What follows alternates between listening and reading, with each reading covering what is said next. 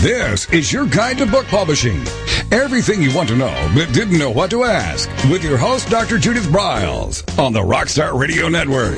On the show today, you'll find out where book publishing is going and how to take advantage of it. How to identify and avoid publishing predators. What opportunities are emerging as the book trade evolves in new forms? How to avoid losing money and much, much more. Join us now as a variety of publishing pros will deliver insights and strategies to take the author to the next, next level of publishing. It's your guide to book publishing. Everything you want to know but didn't know what to ask.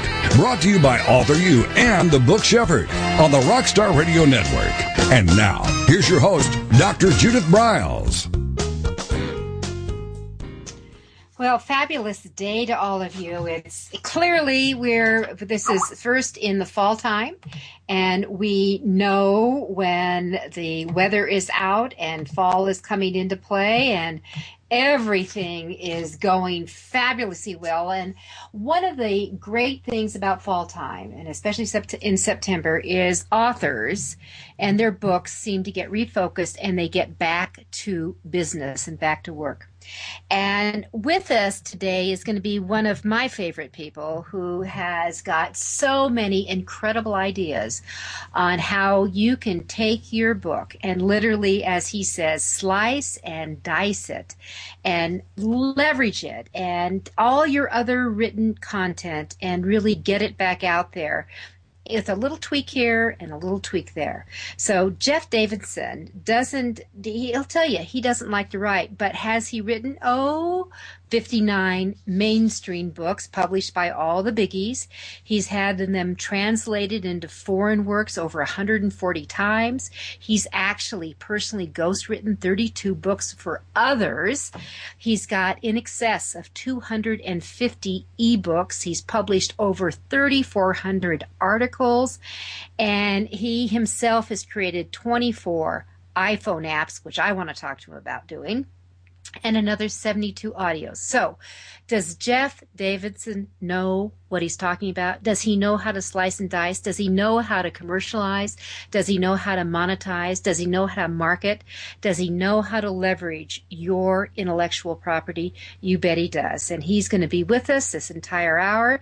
He's the CEO of breathingspace.com. You can go on YouTube and look at a series of videos with him, uh, connect with him on LinkedIn. And certainly, if you want to find out what the laundry list of his books, just go to the breathingspace.com and click on his book list and you'll find out all the goodies. So, Jeff, welcome back to our program. I'm so glad you're here because this is one of my favorite topics.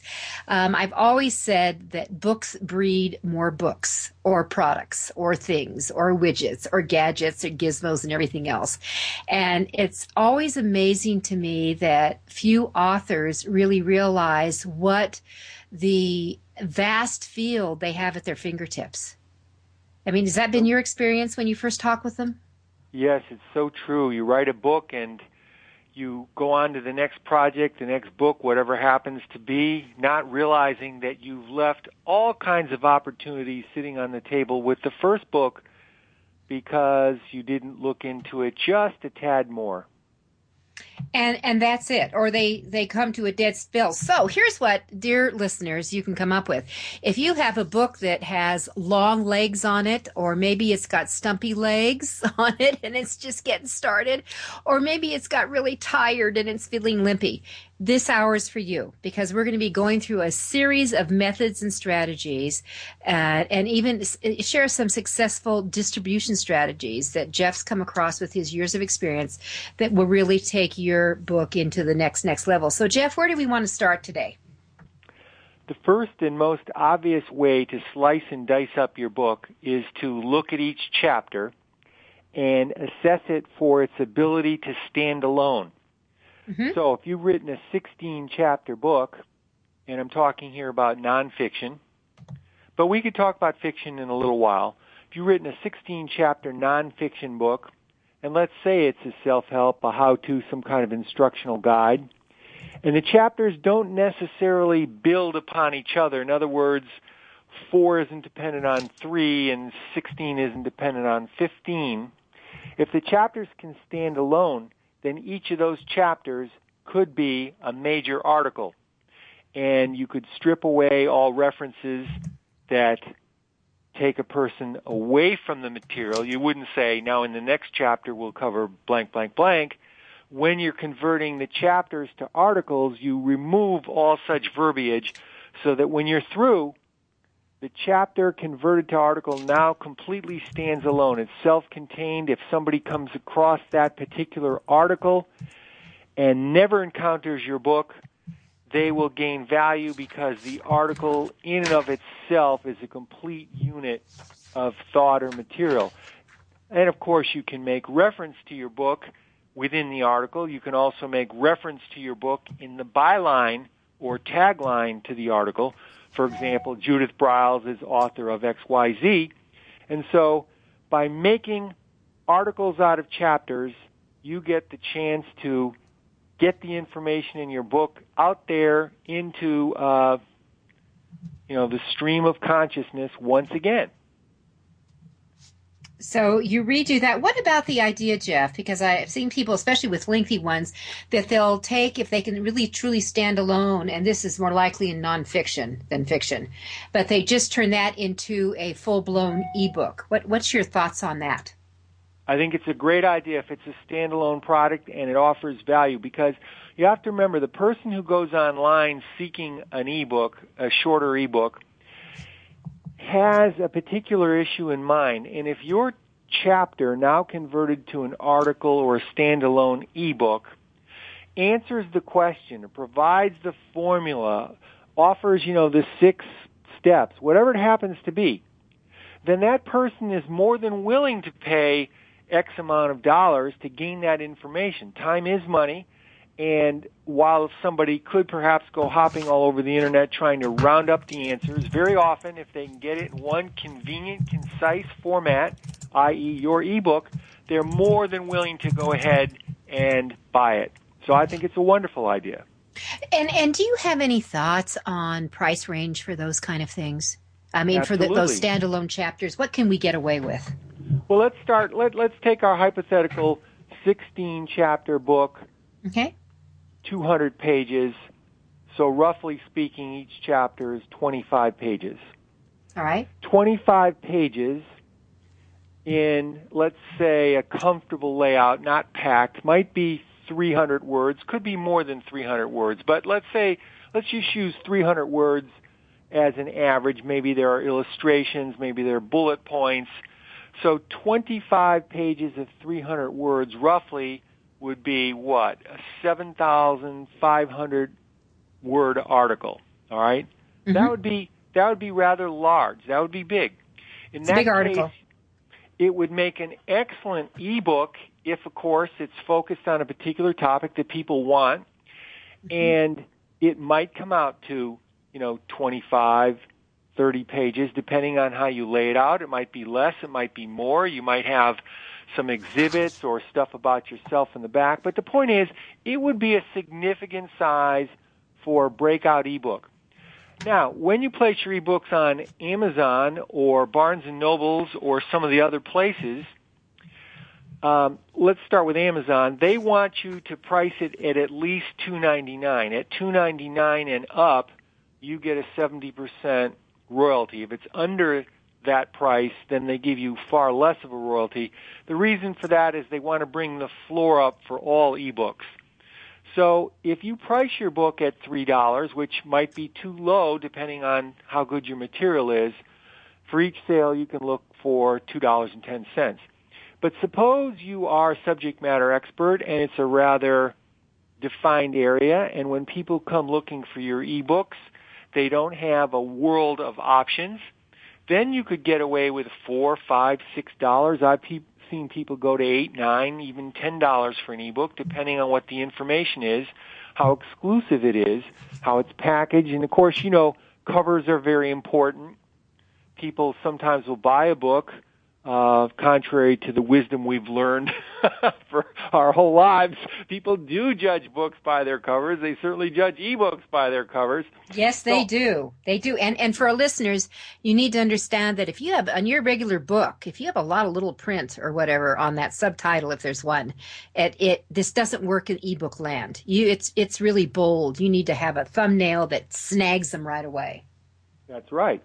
So you could get away for you could get away with six to eight dollars. Mm-hmm. And depending again on how the chapters interrelate, in the back of your ebook, you could then have a hyperlink which takes people to an offer to your other ebooks. So talk about slice and dice. We're now stacking up the products we've sliced and diced and say, okay, here's another opportunity to get one of the other ebooks in this series. You can call your 16 chapters a series. Maybe only 8 or 10 of the 16 chapters truly fit into an article or ebook format, truly fit into the series you're devising. It's still a wonderful way to gain extra sales for the material you've already essentially developed Perfect. And, and, and, you know, I have to tell you, I wrote down great big letters across because I happen to have a book called Stop Stabbing Yourself in the Back. And I always said it was the Cliff Notes. It's, it's the self-help of Cliff Notes. There are 21 separate chapters. Each one exclusively stands alone. And I'm going to get off my tush and I think 18 of them are really solid, long enough ebooks that I just have to create the covers for them and run with them. There you go. Now, so, there you go. If you if you decide to go the article route, that can be a very good way to promote your book because if you take an article or two from the book, in other words, a converted chapter, mm-hmm. and you get it published in some type of magazine or a blog or some place where people are willing to um, invest the time and, and you know read for a couple minutes, sit there and read. They get uh, wrapped up in the material, and then there's an offer at the end of the article that says how to get the whole book, then you've created a nice PR piece for your book without doing a whole lot of extra work. Let me also say that in our example of a 16 chapter book that goes on for 200 pages, if you have many, many chapters that are long, three, four, five, six thousand words, by all means, oh, cut them on. up into four and five articles.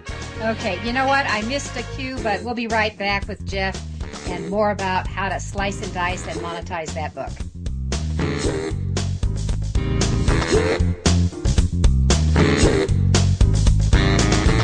This is your guide to book publishing. Everything you want to know but didn't know what to ask. With your host, Dr. Judith Briles. And we'll be right back with more great information right after these on the Rockstar Radio Network.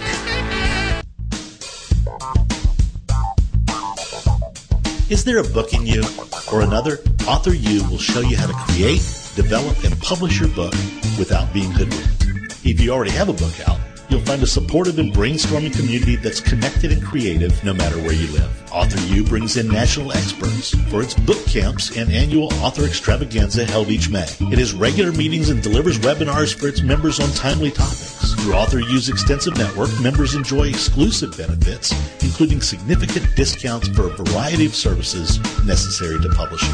The Resource, its online book publishing news magazine, is content heavy and it's free. If you want to create a book that has pizzazz, punch, and panache, Author U is for you. If you're a hobbyist or a casual author, it's not. Join Author U today through its website at authoru.org. Follow Author U on Twitter at author AuthorU and on Facebook at Author U, where timely author and publishing tips and articles are posted daily. Author U, where the author goes to become seriously successful.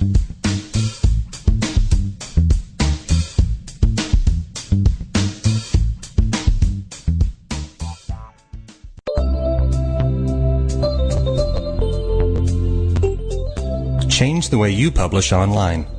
WaveCloud is a new form for authors to manage all their books information in one place from start to finish, including pricing and listing summary. To learn more or sign up for email updates, visit wavecloud.com.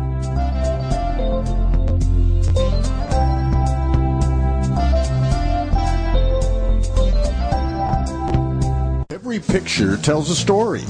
And it's a truism that people do judge a book by its cover. Nick Zelinger and NZ Graphics have been in the business of producing superior graphic cover design and interior layout for self-published authors, independent and traditional publishers for years. He has developed a reputation for excellent work, fast turnarounds, and best of all, affordable pricing. NZ Graphics also produces ebooks and book marketing materials such as posters, sell sheets, postcards, bookmarks, business cards, logos, and more. Books designed for his clients have won multiple book awards, including Best Book Award by U.S. Book News, multiple EVVY Awards from the Colorado Independent Publishers Association, Indie Book Awards, the San Francisco Book Festival Award, and Freedom Medal Award from Valley Forge. Visit www.nzgraphics.com or call 303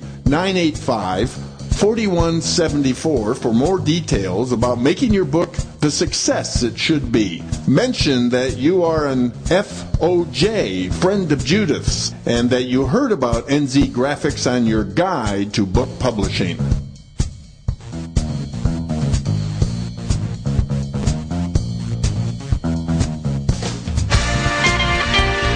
Welcome back to your guide to book publishing. Everything you want to know but didn't know what to ask on the Rockstar Radio Network.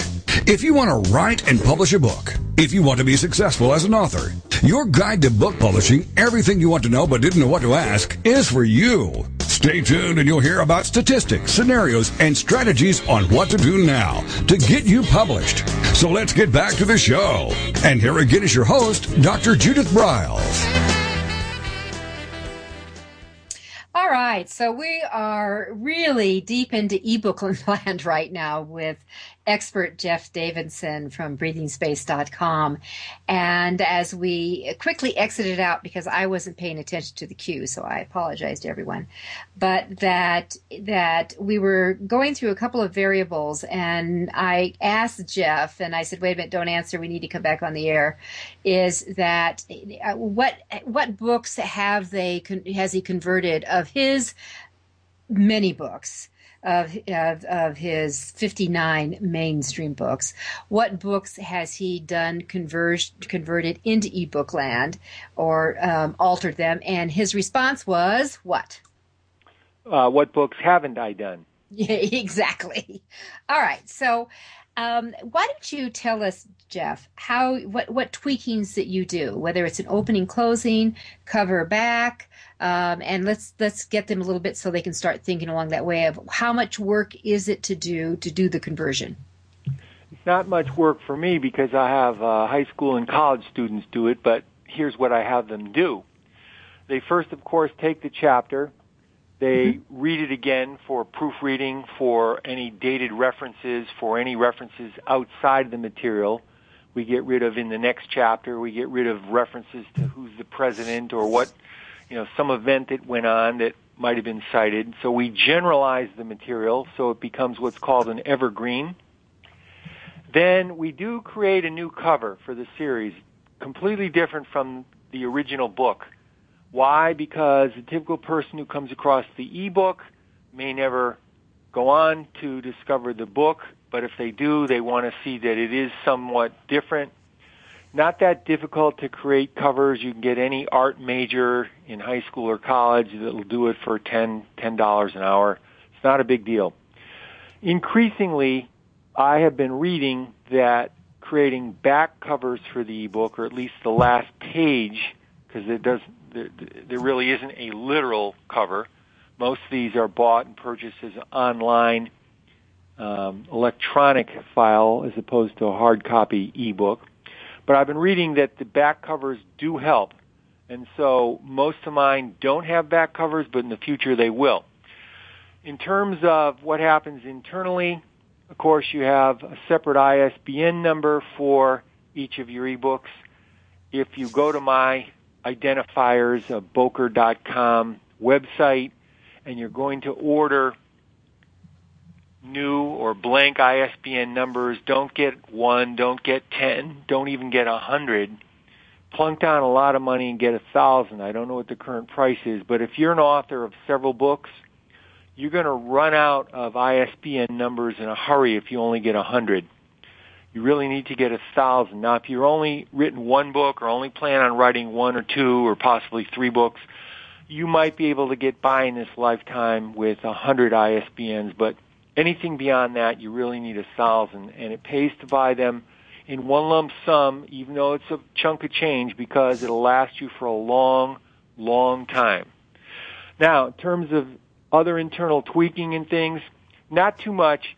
Make the print a little larger than it was in the original book. If it was 10 or 12, go to 14 point size or 13. Make the margins a little wider. So if you used to have one inch around the material, maybe it's 1.25. People don't mind if your ebook has larger print and goes on for more pages, especially if it's an electronic book where they're, where they're not physically obtaining any material, they're reading on the screen, and it's actually easier reading the larger the point size. Some people are big believers in doing nice typeset with two columns and all that stuff. I don't really think it's necessary. It does look good. It could give you the opportunity to raise your price, but I think when people want your material, they really want your material. And some of the gurus in the industry in ebook sales say that it should look a little homespun. It should look a little folksy. People want to know that they're getting inside info that hasn't been mass distributed around the world. There's this aura about having the ebook look like it's something that, you know, is hard to get, exclusive, never was put into final edition. Here, you know, here's the copy we were able to sneak out of the country and now it's in your hands. That kind of, that kind of presentation. Uh, I don't know so if all I, that's I have to ask you this. So, are you telling me to create it like in a Word document and just drop it in at a 13 to a 14 point font with with you the could, with the, most ebook places today that you can Amazon and others they have their own format you're going to have to follow. They have a you know a series of clicks you make and you enter various data and then you enter the material. Mm-hmm. There's .mobi and there's other there's other formats. That is important that is not important. What is important is that you have your material ready in your word processing file, and then when it's time to enter it into the format required by the online vendor, you have that opportunity, capability. In my case, as I say, I've never done it myself. I just use, uh, you know, kids from the neighborhood. Everything's been fine. Now, I want to point out something else that is important in terms of slicing and dicing we've discussed articles and ebooks, but it's it's ultra important to re- recognize that when you create these independent articles or ebooks from your book, removing all external references, you also have now made, or at least you're 95% of the way to making a script for a CD, for a podcast, mm-hmm. for an MP3 file. Mm-hmm.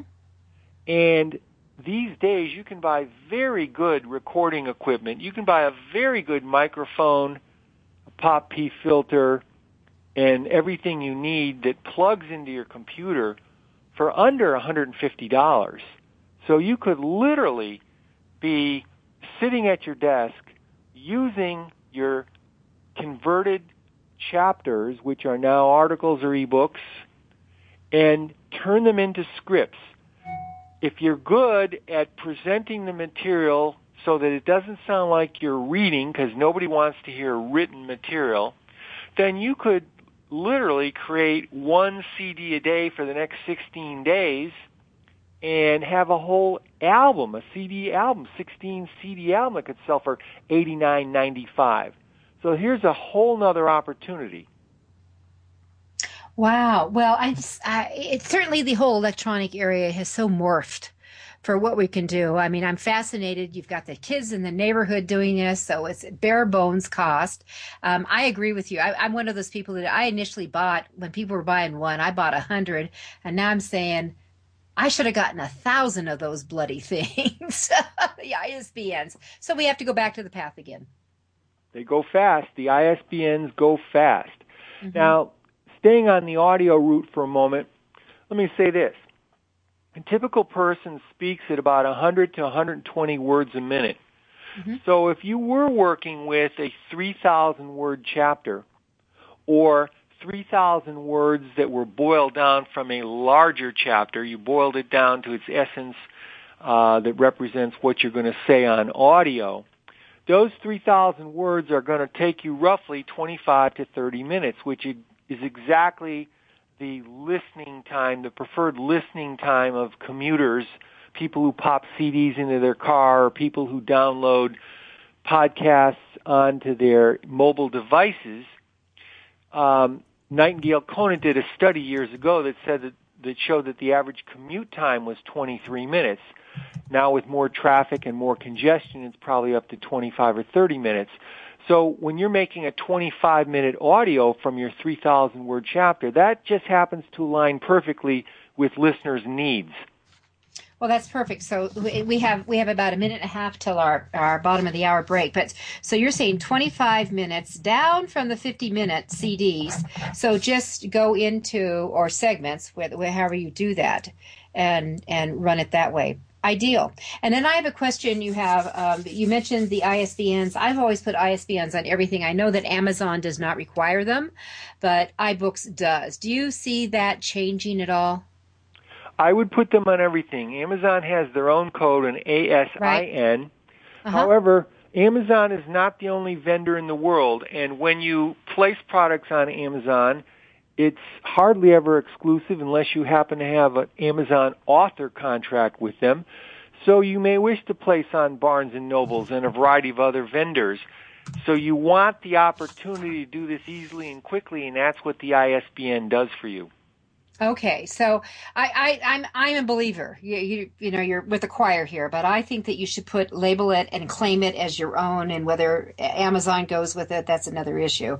So we've got tons of ideas just on the morphing of ebooks, of uh, from your book book. So we have a book that goes into an ebook, but then we have the book by chapter, when appropriate, that goes into another ebook that has a whole brand spanking new cover and on on ebook land, that when Jeff, when we come back, I want Jeff to explain. I mean, the back cover, I'm intrigued with.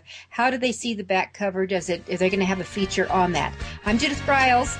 You're listening to Your Guide to Book Publishing. My guest is Jeff Davidson, and we're talking about slicing and dicing your book to greater and bigger things. We'll be right back.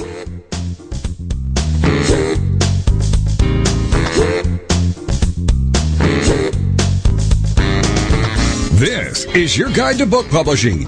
Everything you want to know but didn't know what to ask. With your host, Dr. Judith Briles.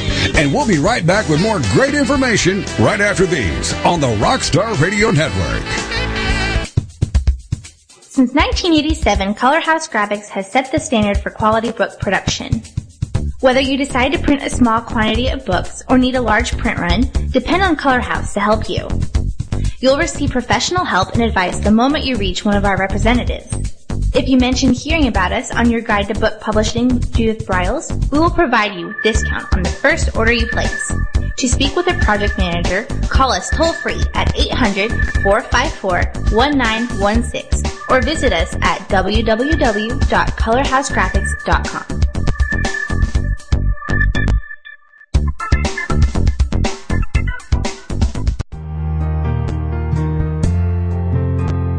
Do you need postcards that make a statement? How about business cards, flyers, brochures, or NCR forms? Tuvets is the solution for all your printing needs. Providing services specially designed for authors, we deliver exceptional quality colored printing. Most important of all, we specialize in reducing your printing costs. No more waiting. No more standing in lines at your local printer. Online proofing with our pricing tools calculator, you can get instant quotes on all your printing products, as well as shipping rates all over the United States. Just a few clicks of the mouse and you're on the way to discovering how easy and convenient online color printing should be. Contact our friendly, human account representatives. We recognize that you want answers, not voice prompts. Visit our website at www.tu-vets.com or call 1 800 894 8977.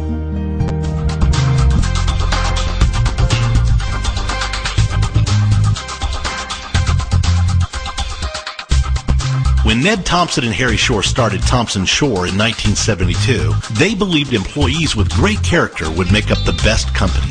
They were right. They hired people who were not only experts in bookmaking, but who were obsessed with quality and delivering exceptional customer service. Almost 40 years later, Thomson Shore remains a 100% employee-owned company. Ned and Harry knew that successful customer projects are a direct result of empowered employees. We specialize in all books for large and small publishers. Creating beautiful and well-made books, we're dedicated to pleasing our customers by making the experience a good one from start to finish. The personal touch we have with our customers allows us to be innovative in solving their most difficult challenges. Our platform also ensures that we can remain flexible to meet our customers' unique needs and expectations. Our marketing kit can create buzz for your title, enhancing the promotion of your book during infancy. When you need to test the market to gauge your future sales, we can provide digitally printed books that will transition seamlessly into a larger offset run. From ebook to hard copy to delivery, our skillful customer service teams are at the ready to answer your most pressing question. At Thomson Shore, we know that making the highest quality books requires more than just best technologies. It requires superior customer service, professionalism to the trade, and commitment to environmental and social values. With these standards of excellence in place, you can be sure that we will always help you put your best book forward.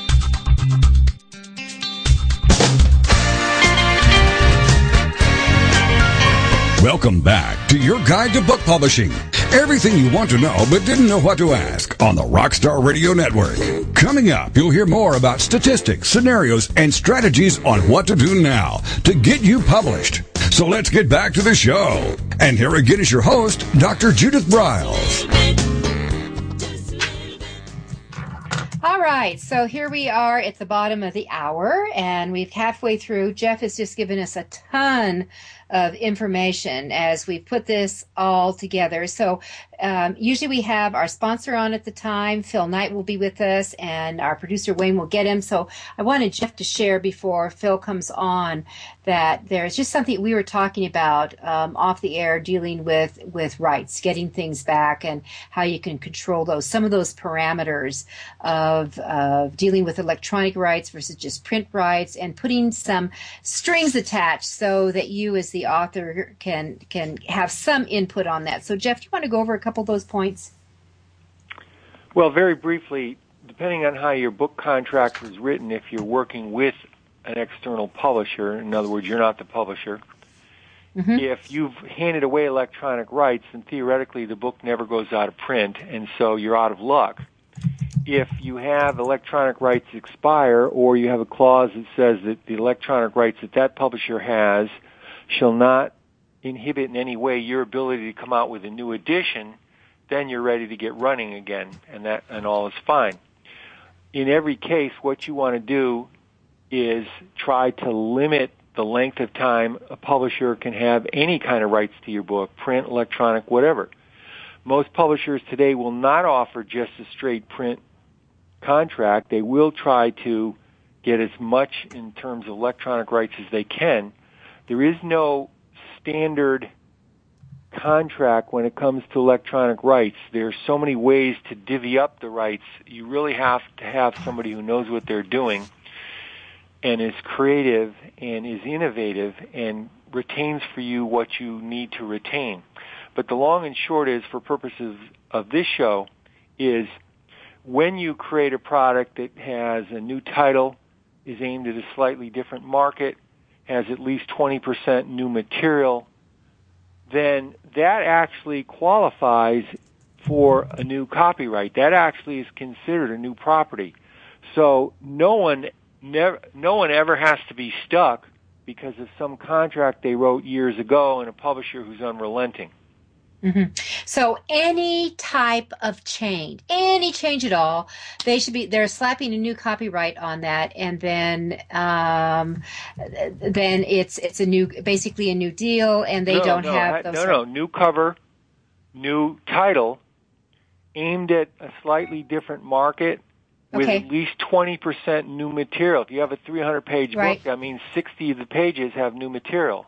All right, so it's just not a quite update of a couple of things. It's it's it is that twenty percent alteration. Well, yeah, what you described is a revised edition. Yeah. Yeah. Okay. All right. So let's let's hop over to Phil real quick, um, and then we'll come back and we'll continue on on some ideas to slice and dice and take our our property and leverage it into a whole nother stratosphere. Phil Knight is with Color House Graphics. They're one of my favorite printers, and in fact, they're doing a reprint of one of my books right now as we speak. Right, Phil? You, you we sure are, Judith. so, what's it. new in Printland? Well, you, today, and first of all, thanks for having me back with you today, this evening. Mm-hmm. Um, the thing I'd like to mention today, and uh, you know, I, I've been thinking about what self-publishing is about, and, and a good part of it is about learning and understanding the processes that are involved. Mm-hmm. Uh, what I'd like to just cover is to very briefly a few of the more common mistakes that I see folks make when they come out and, and look for uh, printer, and then when they begin to work with that printer, what kind of mistakes do I most commonly see? And one of the things in the very beginning is really choosing the wrong printer in the first place, which in part is, you know, the fact that they don't really do the careful enough job of evaluating what that printer's capabilities are. Mm-hmm. So not all printers are the same. They each have their specialties. And while they may be called book manufacturers, they don't do everything as well as they do other things.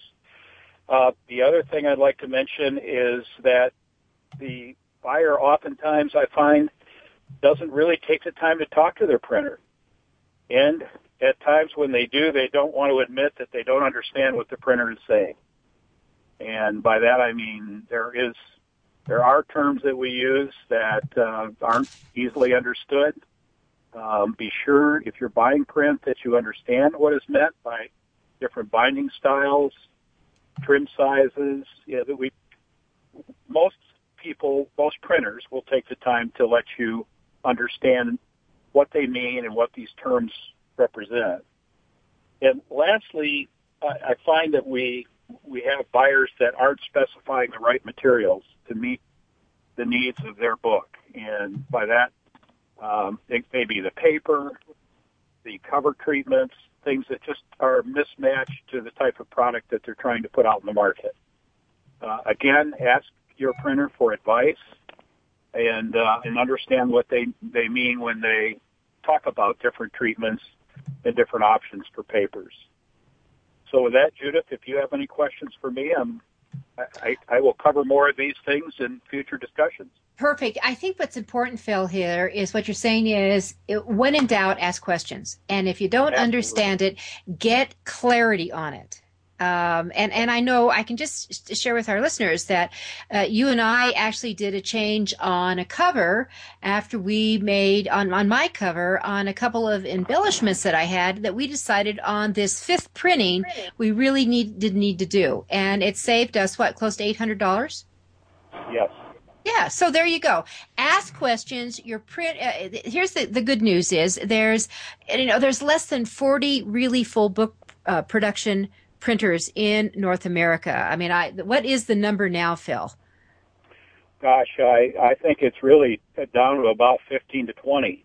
Oh, ugh. Okay, so we have got just some really uh, a handful, a couple of handfuls of really true professionals that have been in the business for a gazillion years. And I know Phil, you've been doing printing and book production for how many years now? Uh, thirty-six. 36. So they, you know, he knows the ins and outs. And that's what I love about Color House Graphics and a lot of the other printers that I'm privileged to, to have the opportunity to work with, with our clients. And that you want to work with people who really have ideas who can look at your book or look at your cover idea and actually make suggestions on what might be more appropriate that you haven't even thought of. So take advantage of them. Phil Knight, Color House Graphics, colorhousegraphics.com. Thanks for being with us. My pleasure, Judith. Thank you. All right. Okay, Jeff, back to you. Um, let's let's talk about some other things here that we've gotten into that that you you've talked about leveraging our intellectual property the first go around. So, what other suggestions would we have to go back and maybe revisit the party again? Maybe change it again and again. How how many times can we do this? When you say revisit the party, uh, what are you yeah. referring to? Well, I think it could be that if you were to, um, uh, just let, us say um, uh, you've you've done it once. Like, I'm going to take my book, Stop Stabbing Yourself in the Back. There's about you know 18 chapters. I think I can do standalone. Or you take one of your books and you've done it. So, what prevents you, or should you, or you know why not, um, come back and now relook at that material again and adjust that 20% and come up with a whole new thing? How many times do you come back to the trough? I, I can't say you would do it more than once uh, based on what you've laid out, but rather than rather than create a new book and a new copyright, there's still more. There's a lot more slicing and dicing to do of your existing material, regardless of mm-hmm. what kind of contract you have with your publisher. In many instances, there are a variety of products and information services you can keep producing that won't conflict in any way, won't conflict with the terms of your contract, won't conflict with the spirit of the contract. If you're a self-publisher, then of course you have carte blanche. Um, we we haven't even touched the surface here. For example, what what can be a CD script or an audio script can also be a video script. A little more work because you have to discuss scenes and camera angles and all that stuff. But if you have a hankering to create video products, and these days with flip videos and others that can fit in, you know, your hand, a palm top video mm-hmm. that shoots high definition uh, pictures, you can create video much more easily than you might presume. Now, in some books, depending on the nature of the book and what kind of information is offered to readers, Mm-hmm. A single chart has value that should be sliced and diced from the book. In other words, some people sell a single chart or a single exhibit or a graph or a photo. It's not for everyone, but it, it could happen. Some right. people create posters from slogans within the book, po- uh, specialized post-it oh, sure. pads, mugs, notebooks, all the other things that you can put uh, a slogan onto, a T-shirt, a baseball mm-hmm. cap, and so on. Some people find that creating what's called a one sheet or a fact sheet or a monograph or a white paper or an executive memo All right, J- is Jeff, helpful for reaching their client. All right, hold that thought, and we're going to come back to that, and we're going to get into just those variations in our last segment. This is Judith Briles, your guide to book publishing.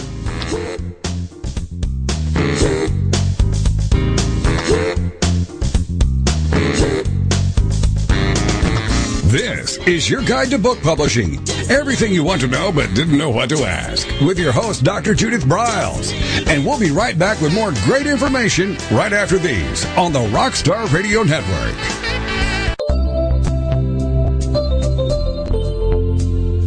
Writing and reading are moving to the cloud. WaveCloud represents a whole new community for writers and readers to connect, communicate, evaluate, and share. Writers hone their craft and build their business readers build their favorites. Sign up for updates at wavecloud.com.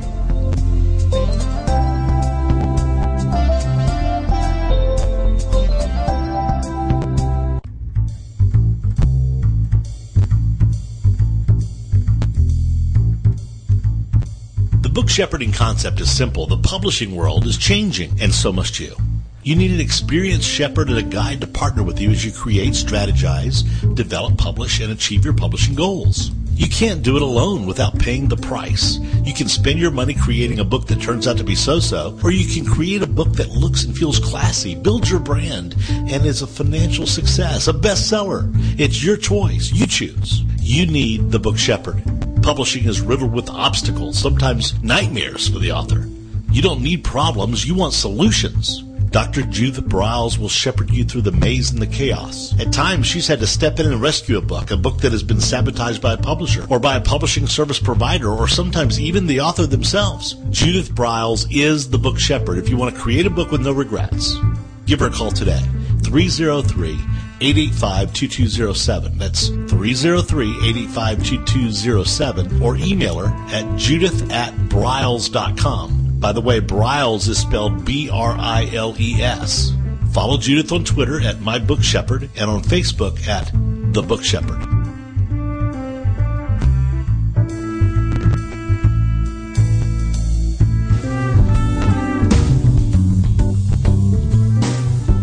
At Total Printing Systems, customer service is our priority. We are located in Southern Illinois.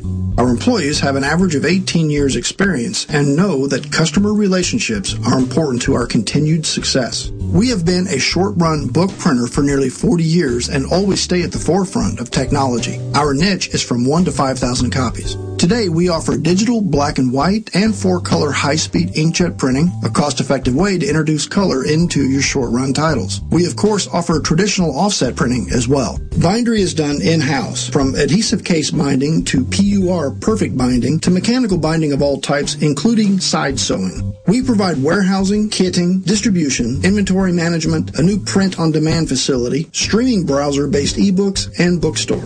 Call us at 1-800-465-5200 for a quote on your next book project. You can also visit our website at www.tps1.com.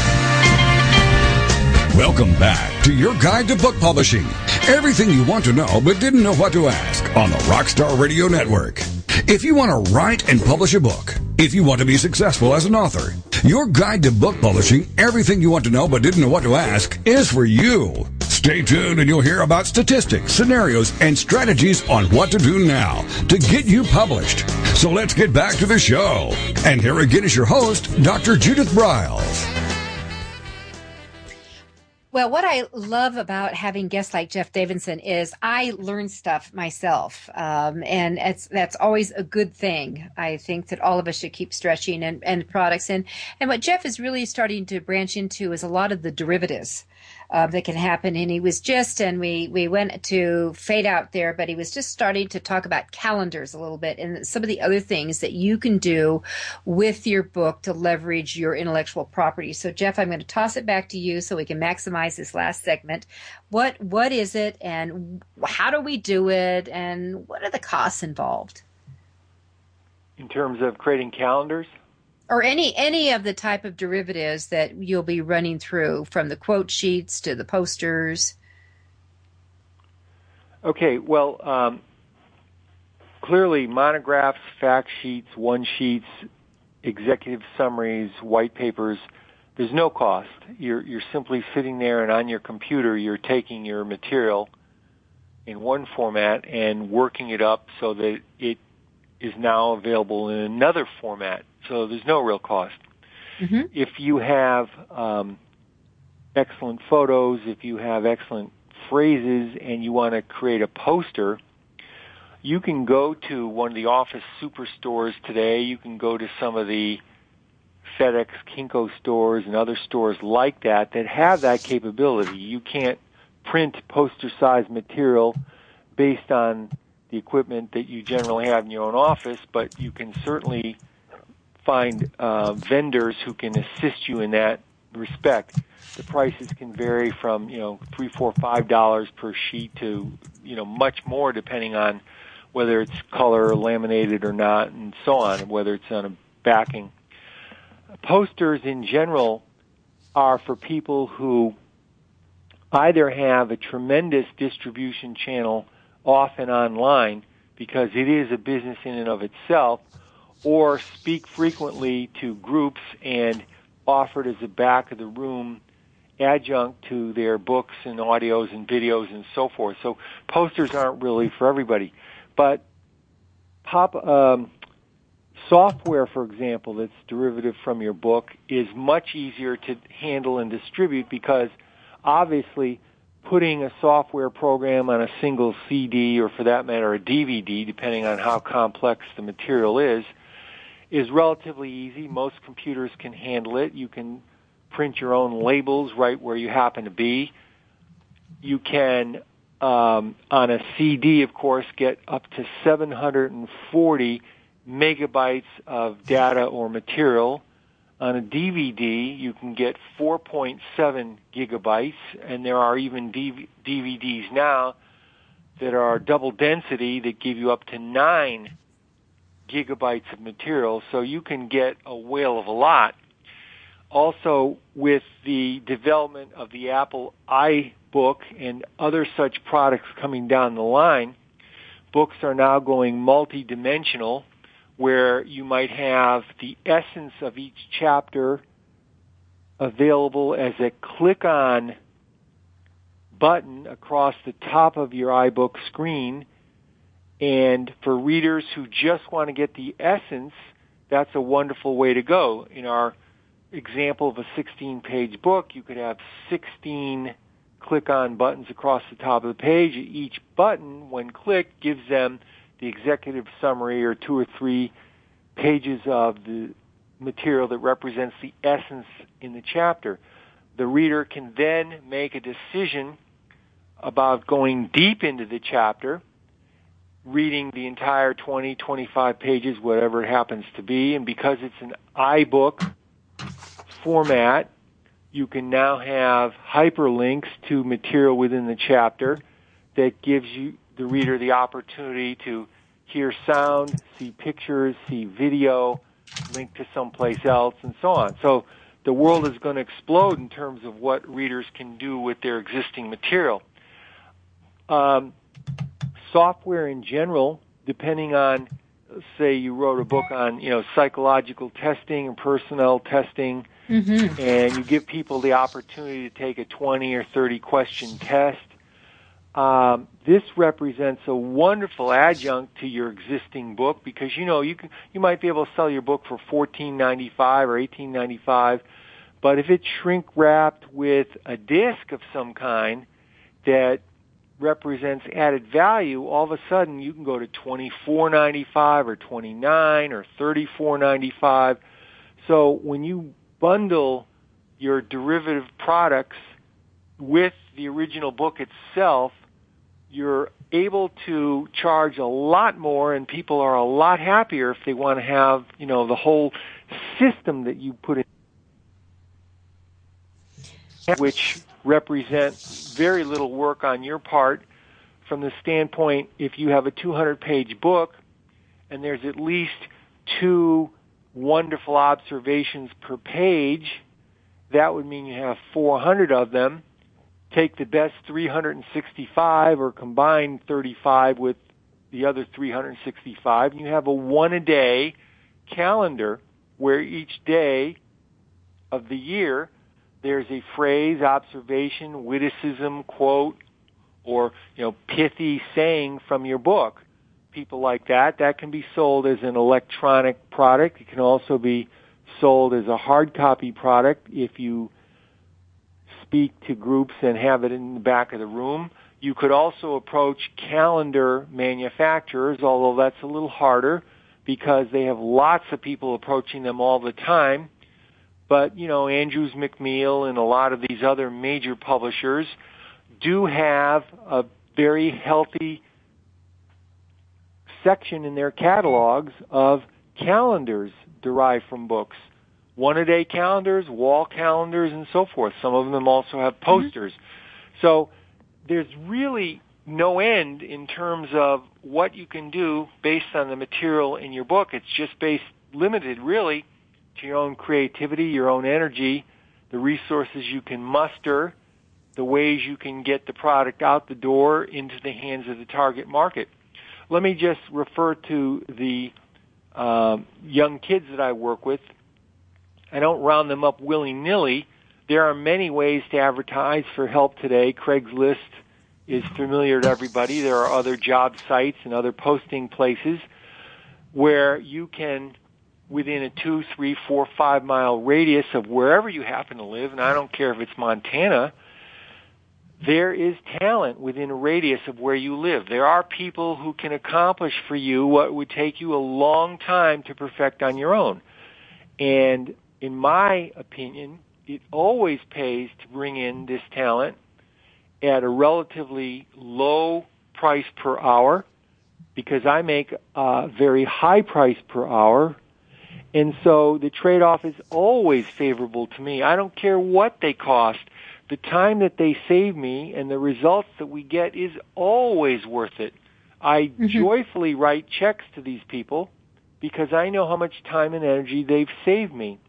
Mm-hmm. And let, let's take the area of copyright, for example. You may have a book And from that book, you create a speech or a series of speeches or CDs or a CD album. And you want to trademark the phrase that you use that is the title for your CD album. You can't trademark a book title, but you can trademark a CD series or a presentation, a live presentation series. I own 11 trademarks and I've never filed a trademark on my own. I've had college students do it 100% of the time, most of whom had no knowledge of how to do this prior to sitting down at the trademark website. They read the instructions, they figured it out, and they did it. And, so, and, they saved, and you saved. Not only you paid them to do it for minimal rates, but you just paid the the filing costs, and you saved at least a thousand dollars by doing yeah, that. Because, at least, yeah. There there are lawyers out there and trademark specialists who will charge a lot. I mean, they're worth it if if you have the money and you want to get you know the full nine yards. But for most of us, most of the time, do it yourself when it comes to trademark works just fine. So all the materials we've discussed in this program that you can slice and dice from your book, once they become derivative products from your book, may well be subject to trademark, and that's a way to protect them.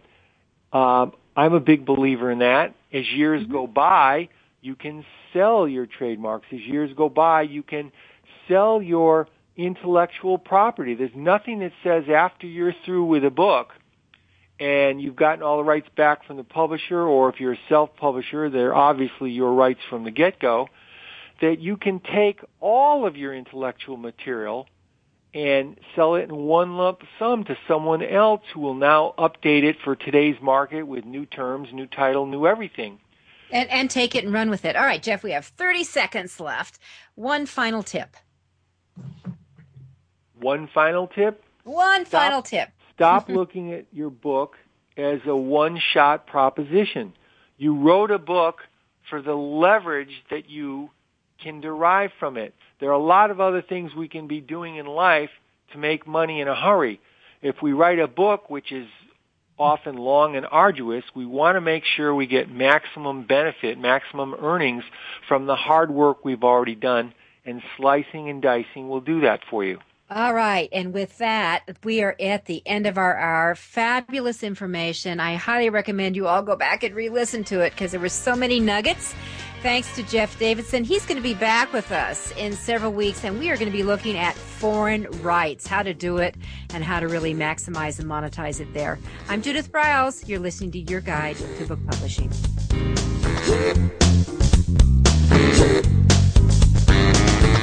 Thank you for being a part of your guide to book publishing. Everything you want to know but didn't know what to ask. With your host, Dr.